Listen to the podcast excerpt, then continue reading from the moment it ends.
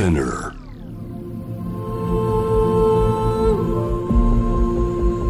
J-Wave Innovation World Ella podcast from the next Ella. 後藤正文がナビゲートしています。イノベーションワールドエラーここからは様々なジャンルのイノベーターをお迎えするトークセッション。From the next era 対話の中からイノベーションの種を導き出します今回お迎えしているのは予防医学研究者石川良樹さんです石川さんこんにちはよろしくお願いしますはい、よろしくお願いします。はい石川さんは予防医学研究者ということではい。まあまあ、あの、今ね、新型コロナウイルスの影響、まあね、まあもちろん受けているので、このような収録の形になっているんですけれども、うん。い石川さんはどのようなお時間過ごされてるんですか？今じ、ほぼ自宅ですか？そうですね。自宅がほとんどで、で1日30分だけ、はい子供と一緒にえー自転車で外に行くっていううーん、感じですね。ストレス溜まりますよね、本当にね。ねそうですよね。まあ、ただ一方で、今まで何があんなに忙しかったんだろうと思うぐらい、急に暇になって、いろんなことが。確かに。あのミーティングは必要だったのかとか、そういう問いもありますよね。そうそうそうなんですよ。あと僕は比較的あ新しい環境に適応するっていうのは好きな方なので、はい。今回のコロナも、ま、前みたいに戻りたいっていうとはあんまり思わなくて、はい。まあ、これを機にちょっといろいろ新しいことに適応ししたら面白いなっていうふうに思ってますね。なるほど。もちろん、あの、予防医学研究者ですから、いろんなことを尋ねられたりすると思うんですけれども、うん。職業の観点から、こう、ラジオを聞いているね、人たちに伝えておきたいメッセージなどありましたらお願いしたいんですけれども。そうですね。あの、まあ、僕はどちらかというと、その、び病気そのものをいいかに予防するかっていうよりも、はい。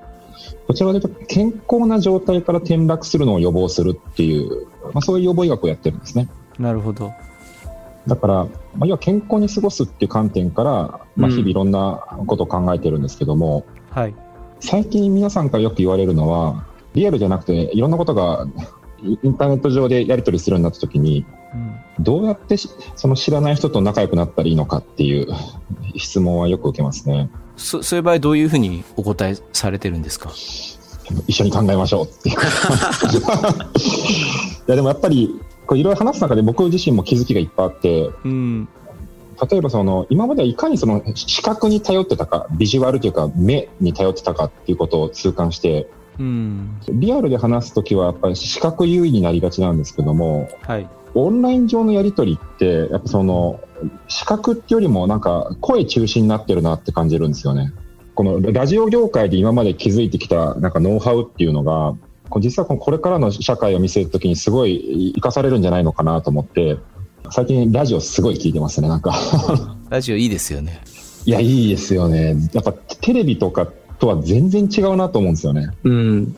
僕も好きでラジオよく聞くんですけど、うん。全く自分だったら CD を買って聞きもしないような音楽を教えたりだとか、ああね、うん。変な出会いはありますよね。ラジオの方がね。うん。あとなんか視覚に頼ってたっていうのはミュージシャンたちも同じで、はコンピューターのおかげでい。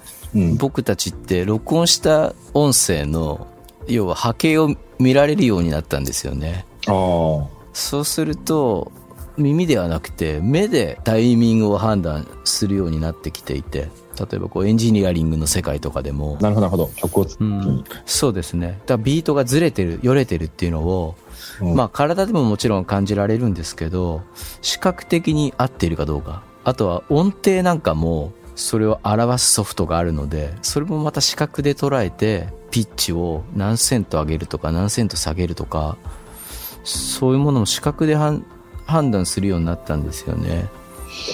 ああ、面白いですね。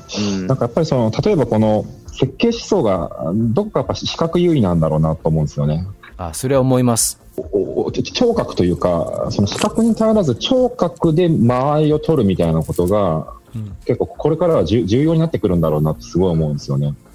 うんだから僕らが、僕がやってる予防医学っていうのはそういう意味で、そういう些細なその日常の困りごとっていうんですかね。うんその、うんうんおオンラインだけでどうやって仲良くなるのかとか、うんなんかそういうようなことをいろいろやってますけどね。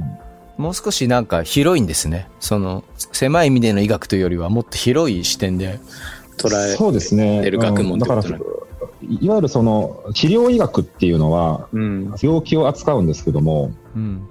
僕がやってる予防医学は、そのふ普通の人のふ普通の課題を扱うんですよね。例えばですけど、目標ってどうやったら作ったらいいんですかとかって、うん。なんか夢を持てとか、目標を持ちなさいみたいなことをよく言うんですけど、うん。具体的にどうやって持っていったらいいのだろうみたいなのって、実は科学的にもほとんど分かってないんですよ。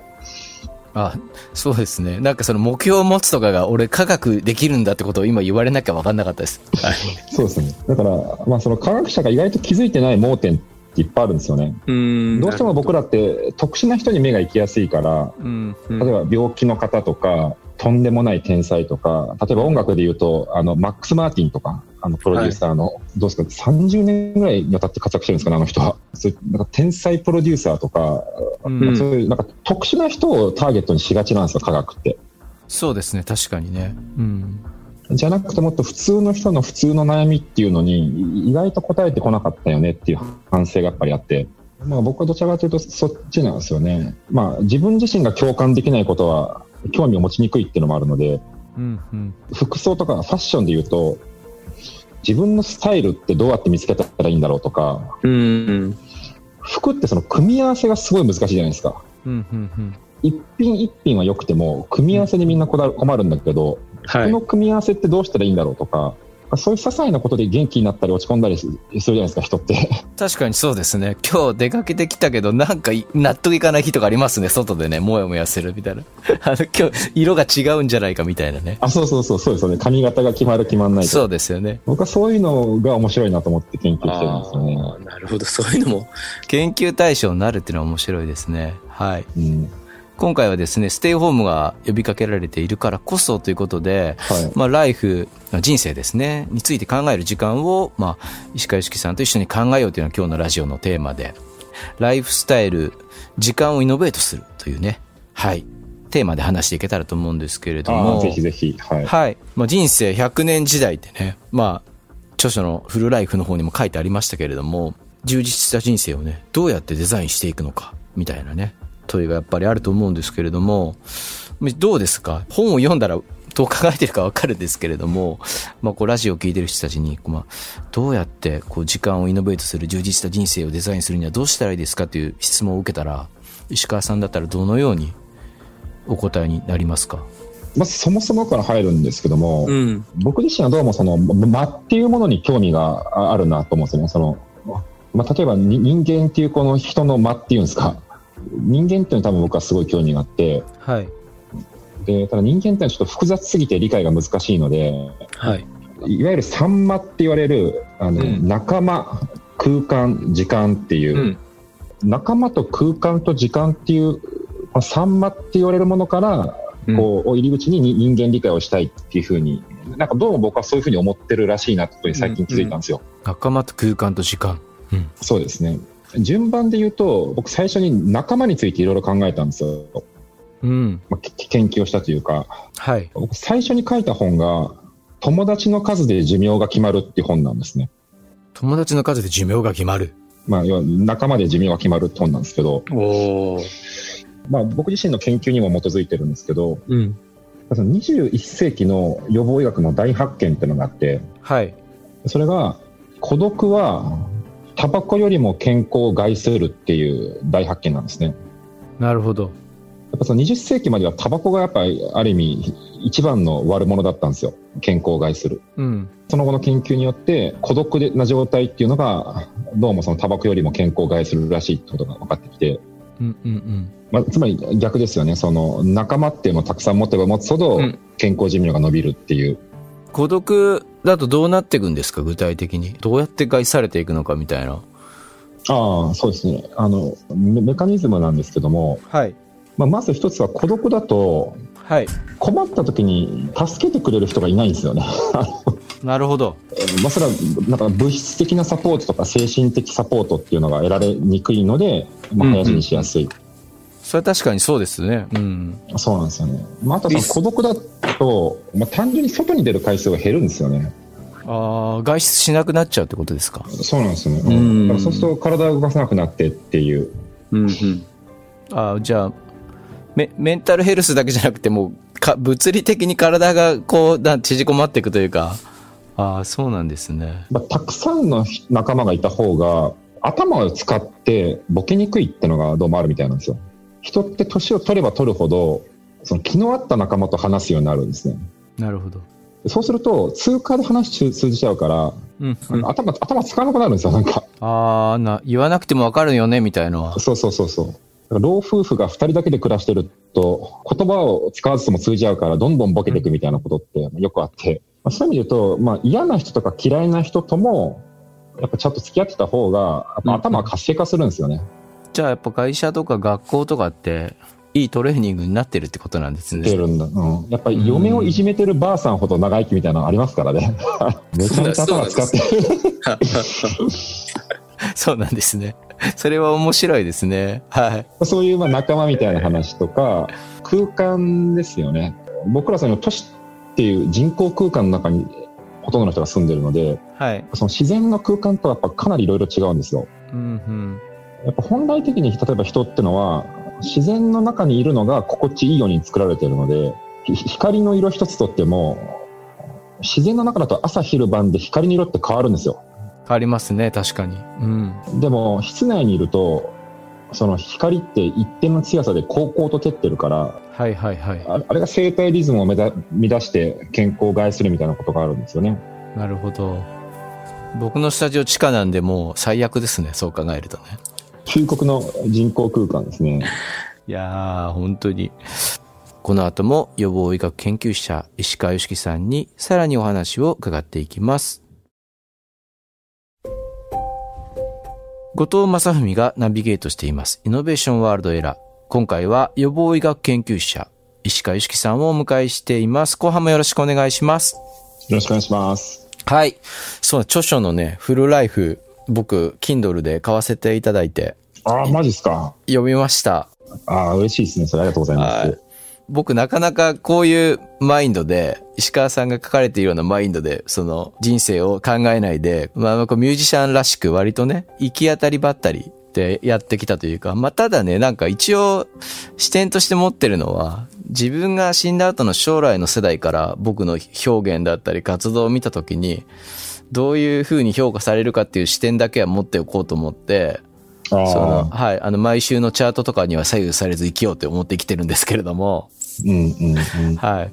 まあ、すごく、まあ、その、フルライフ、面白く読ませていただいて、うんうん。でも、いろんなことを聞きたいんですけれども、一つ興味深いなと思ったのが、50歳っていう年齢を、すごく石川さんはそのポイントにされていて、簡単に言うなら、50歳からが本番って言ったらあれなんですけれども、自分のこう能力が花開くのは、50歳より後で、そこまでは、いわゆる準備期間じゃないけど、うん。書かれ方というか捉え方をされていて、はいはい。うんうん、僕ももう43歳なんで、僕も最近はね、その自分が50歳になった時に何ができるかってことに対して準備しようみたいなイメージでは生きてたんですけど、なんか全然それよりも長いスパンで、あの、もっと前から考えてらっしゃって、まあ、まあ、い43歳なんてまだひよっこじゃないですか。そうですね。ねえまだまだ小小小僧ですよね。だから。確かにね。そういうのは思いますね。やっぱその寿命が伸びたっていううんことのインインパクトをは。よく考えた結果なんですよね。あともう一個は、世の中がどんどん複雑化してるので、本当の意味でこう長いインパクトを残すには、次の世代に対して長いインパクトを起こすには、やっぱり修行がかなり必要になってきたっていう。そうですね。確かにそれは感じます。うん。まあ例えばぼ僕ら研究者の世界で言うと、昔は若い時期に花開く人が多かったんですよ。なるほど。それこそ20代とかで花開く人が多かったんですけども、最近はどんどんどんどん、ノーベル賞級の発見をするのって平均50前後っていうふうに、それは確かに、あれですね。示唆的な数字ですよね。そうなんですよ。うん。どんだから2つトレンドがあって、もう1個は1人じゃなくてチームでやるようになってるっていうのがあるんですね。ああ、確かに。多分音楽もそうだと思うんですよ。昔ははい一人で若いやつが突然バーンと出てくるみたいな、うんうんモーツァルトとかっていう時代から、うん。多分今ってあんま知らないですけど、チームでベテランもいれば若手もいればっていうのでなんかやってるんじゃないですか？そうですね。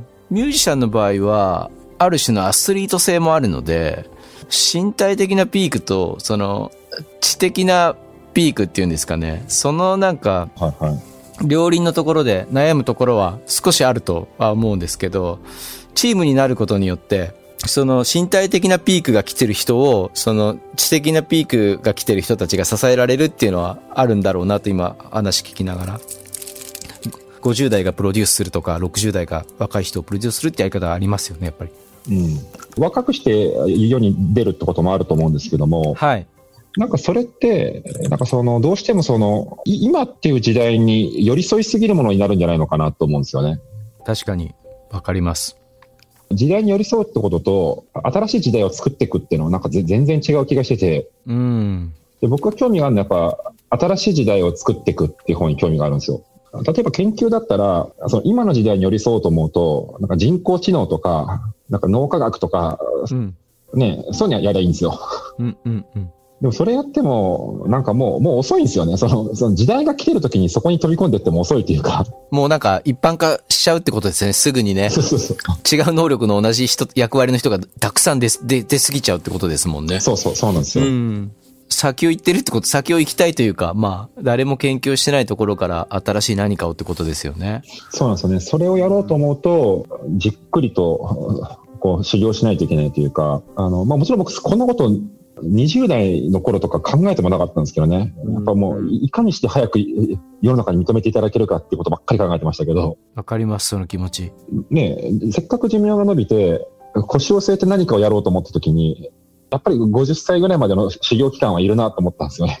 た、例えば、僕らミュージシャン、50歳になったら、50歳なりの体の動きしかできないはずなんで、そうなった時に何を積み重ねておくべきかみたいな、技術をちゃんとハンドリングできる思想だったり、知性みたいのがなかったら、20代はこう暴走列車じゃないけど、ロックンロールみたいな感じでどこにでも行け行けたかもしれないんですけど、そうはいかなくなりますよね、やっぱりね。うん、そうですよね。もう科学のみならず、ほぼ全ての業界で、やっぱりその活躍できる年齢ってのは伸びてる気がするんですよね。確かに。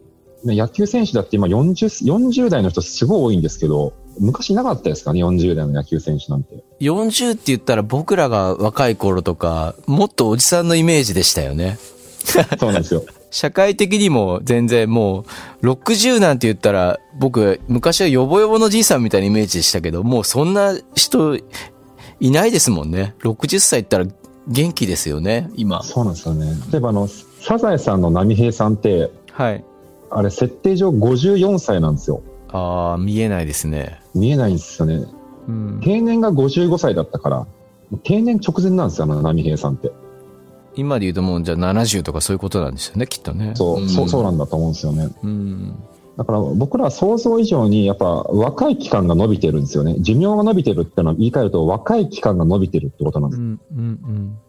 だから僕なんか音楽のことで言うとね、すごく時々不安に思うのが、10代のクリエイターとかをバーって引き上げるわけですよ、業界の人たちが。ああ、はい。でも、もちろん10代って、そのパッションでやってるわけで、うん。何がしのこう、なんていうんですかね、土台みたいなものやっぱりなかったりするんですよね。その彼とか彼女を支えている、そのものがななさすぎるから、その後で苦労するイメージがすごい、その先々苦労するイメージがあって、ああ、そうですだから。商売の人たちがバーンと引き上げて、そこでお金回収していくんですけど、その後ね、その彼らが、こう、若い、未熟なうちに人目にさらされて、そこでこう、植え付けられてしまった先入観とかを、表現に対する回収していくのがものすごく難しくて、僕とかデビュー全然遅かったんですけど、でも逆に良かったなって思うこともたくさんあって、それはあれ、あ本当にありそうですね、そういうことは。ううん。ん、早ければいいんじゃないっていうのはすごく思いましたね。その本を読んでも思いましたけど、あのフルライフをね。と僕その、人間っていうのは弱いも、弱い生き物であるっていう前提に立って一応書いてる本なんですよ。はい。人ってそんなに頑張りたいとも思思わないし、うん。成功したいっていう欲望よりかは、うんなんかな何もしたくないみたいな欲望のが強い。そうですね、確かに。ねうん一番強い欲望はダラダラしたいっていうことだと思ってるんですね。で、それは否定しないんですけども、その弱い人間だからこそ、なんか最低限の規律っていうのは必要なんじゃないかとか、うん。うん。あとは、あの、ウェルビーイングとウェルドゥーイングのはいはい。う分け方の考え方もすごく面白かったです。ああ、そうですか。うん。でそんなとこまで読んでいただいてじゃあいやいや、いや、でも確かにこう、どう自分がこうあるのかってことと、うん何を、何をこうよりよくや、や、よりよくやることとよりよくいそのあることの違いっていうかね、うんうんうんそういうのが割合もがこう、年とともに変わってくるって話とかも、ウェルビーイング、ウェルビーイングってあるじゃないですか。あるの方ですよね。よ、よくあることっていうか。そうですね。はい。はい。これってなんかすごいいいイメいいイメージっていうか、すごいポジティブに僕は受け取ったんですけど、うん。なんかラジオを通じてもう少しこう噛み砕いてそのフルライフという本の中からこのウェルビーイングについて話してもらえたら面白いんじゃないかなと思うんですけれども。あの、まあ、ウェルビーイングって多分よく聞き慣れない言葉であり概念だと思うんですね。うん。まあ、そういう場合に、その、そよくわかんない概念を理解しようと思ったときに、やっぱり一番わかりやすいアプローチは、逆の概念は何だろうって考えることなんですよ。で、僕はそのウェルビーイングの逆がウェルドゥーイングであると。ウェルドゥーイングっていうのはなんか目標を持ってそれに向かって一生懸命やるみたいなうん。のがウェルドゥーイング。で世の中このウェルドゥーイングが多多すぎるんですよね。確かに。い夢や目標を持って頑張りなさいみたいなのが多いんですよ。そうですよね。僕はこれつすごい疲れるなと思ったんですよ。確かに。その一方で、そのウェルビーイングというか、うん。ウェルビーイングとの逆なので、別に目的もないってことなんですよ。目的もないし、役割や責任もない状態っていうのが、なんか実はすごい大事なんじゃないか。で、例えばそれってどどういうことかっていうと、焚き火を囲んでみんなで喋ってるとかはすごいウェルビーイングな時間だし、あれこのラジオを聞いてるっていうのもそうかもしれないですね。そうですね。音楽全般も基本的にはウェルビーイングの側にいますよね。焚き火なり、ラジオなり音楽っていうののやっぱ、じゃあ何が共通してるのかっていうと、なんかもう、じ自分っていう概念がと溶けてなくなってるというか、なんかこう、みんなと一体化してるんですよね、自分っていう概念が。ああ、確かに。まあこれ昔から仏教とかそういういろんな宗教で言われていることなんですけども、うん。自分っていう概念を忘れて、こうなんかみみんなと一体になる。それは自然と一体になるのか、コンサート会場で一体になるのか分かんないですけど、一体になった感覚っていうのは、なんか極めて幸福じゃないかっていう、まあ、ウェルビーイングって名前をつけてるんですよね。なんか最初の話に戻っていくと、三つの間の上手なシェアって感じがしますよね。そのね、最初に。そうなんです。仲間と空間とそういう時間ですよね。うん。そうですね。それをなんか豊かにすることというか、まあ、それがそもそもウェルビーイングみたいな感じ、イメージですよね。で、逆にウェルビーイングすぎても、それは人生としては破綻しちゃうんですよ。ああ、確かに。まあまあなので、そうなんですね、バランスをどう取るのかっていうことをいろいろ考えたのが、フルライフっていう本なんですけどね。なんかでも社会が要請してるとこもありますよね。ウェルドゥーイングの側にね。そうですね。それはなんか僕、生きづらいなってちょっと思ったりとか、その、成功成功みたいな、ウェルドゥーイングできないやつは、人間としての価値も低いみたいな、物言いって割と増えたなって感じがしていて、うん。いろんなウェルビーイングが自粛の中で追い詰められていて、しんどいですよね。じ人類の歴史を振り返ると、はい最初はウェルビーイングの時代があったと思うんですよ。その農業の時代というか、自然と共に人はただいるっていう、うんうんうん。自然と共にいいないといけなかったので、ウェルビーイングの時代があったんですけど、はい。やっぱ農業から工業の時代になって、うん。機械と共に生きるっていう風になった瞬間に、もう、うんウェルドゥーイングになっちゃったんですよね。機械ってやればやるほど成果が上がるから。うん、ふん、ふん、ふん。なるほど。確かに、農業とかって、あれですもんね。自然相手だから、こっちの入力に対して、毎回同じ出力とは限らないですもんね。そうそうそうなんですよ。機械は確かにそうですね。ボタンを押して材料を入れたら、一定のものが、まあ基本的には出てきますもんね。うん。うんなんかそういうこう自然の時代、機械の時代っていうのがあって、で、今今回のコロナの状況で、うん。さてと、そうですね。ももう一回考え直そうっていう時代なんだと思うんですよね。僕らは何にリズムを合わせて生きていったらいいんだろうか。で50年の修行とかも考えると、まあそうですよね。勉強したら、それがそのまま成果になるっていうか、もっと複雑な回路ですよね。その成果っていうか。だから50年かか、もう10年もかかるっていうか。だ本を100冊読んだからすごいかって言ったら全然そんなことないっていうか。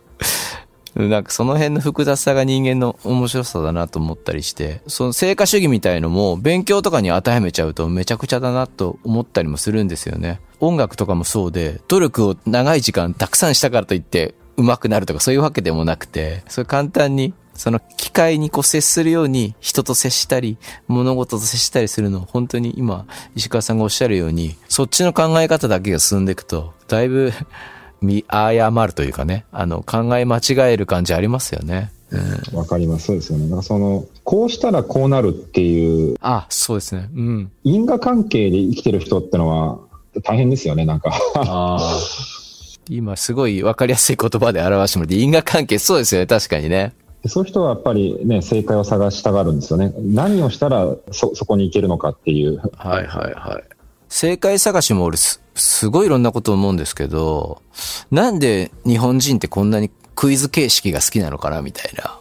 テストとかも取ってもそうですけど、基本的には答えがあって、それを当てるゲームをみんなでやってるみたいな感じなんですけど、うんうん何かを作ったりとかするのもそうなんですけど、答えというよりは、問いの立て方そのものが、なんていうか、大事であって、みたいな。はい。だ最初から作りたい曲が、まあ、決まっていて作るというよりは創作って、もう、ま、矢印が真逆だから、そういうマインドセ、マインドってか考え方の方がいいと思うんですけど、でも割と、クイズ好きだな、みたいな。みんな。面白いなあまあ、そろそろなんか、時間もあれなので、なんかまとめみたいな話も、新しい時代、まあ、すごいざっくりとした大きな言葉ですけれども、石川さんがどんなような未来をこう思い描いているか。まあ、これは希望的な視点でもいいですし、何か言葉にしていただけたら最後に嬉しいんですけれども。僕がそのフルライフって本を書く過程で、はいやっぱり僕自身が一番発見したのが、幸せな人生っていうのは結局ようわからんなと思ったんですよ。深いですね。で、そこを目指すのはやっぱかなり難しそうだってことも改めて分かって、それよりも、いかにその納得した人生にできるかっていうことの方が、なんか確実だなって思ったんですよね。なるほどなるほど。それさっきまでの話と繋がってますもんね。答えじゃなくてってことですもんね。結局自分の中で納得するっていうことだと思うんですよね。うんうんうん。で、なんか答えを与えられるっていうのは、なんかちょっと、やっぱ納得しきれないと思うんですよ。まあ、それによっていい成果が出るのかもしれないけどもう、んうんうんなんかそれって本当に納得してますかっていうことで、じゃあどういう生き方が納得できるのかっていうのは、もう結局もう各個人がめんどくさいですけど、いろいろ試してみるしかないと思うんですよね。うん。この試すってのもまためんどくさいことなんですよ。あのうんうん人は習慣の生き物なので、習慣からそれたくないんですよ。でも、同じことずっとやってても、やっぱ本当にこれでいいんだろうかっていう疑問がどっか残ると思うので、はい。うん。まあ、そそういう意味で今回のフルライフっていう本は、例えばこういうやり方どうですか？こういう考え方どうですか？っていう選択肢の一つなんですよね。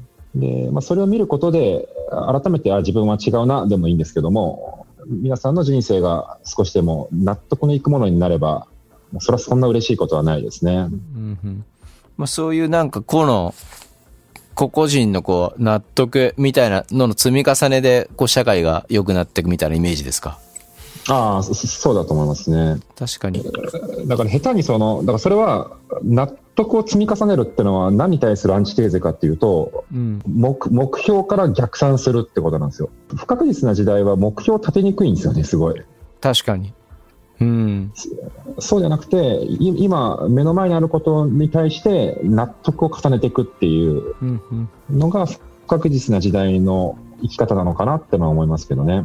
確かにそういう考え方の方がタフだし、少しヘルシーに暮らせそうですよね。うん。わかりました。ありがとうございます。はい。というわけで、えー、from the next era 今回は予防医学研究者石川由紀さんをお迎えしました。今回伺ったフルライフのお話は石川さんの最新の著書フルライフでさらに詳しくそのメソッドや概念が紹介されています。ぜひチェックしてみてください。from the next era 今夜は予防医学研究者、石川由紀さんをお迎えしました。ありがとうございました。今日は本当ありがとうございました。